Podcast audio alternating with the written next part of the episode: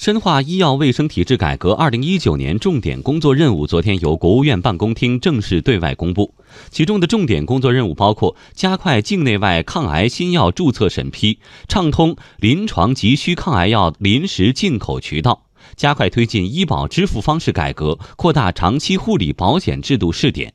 组织开展互联网加医疗健康省级示范区建设，确保医疗安全和数据安全等。文件还明确了各项改革任务的负责部门，对需要制定的政策文件提出时间和进度要求。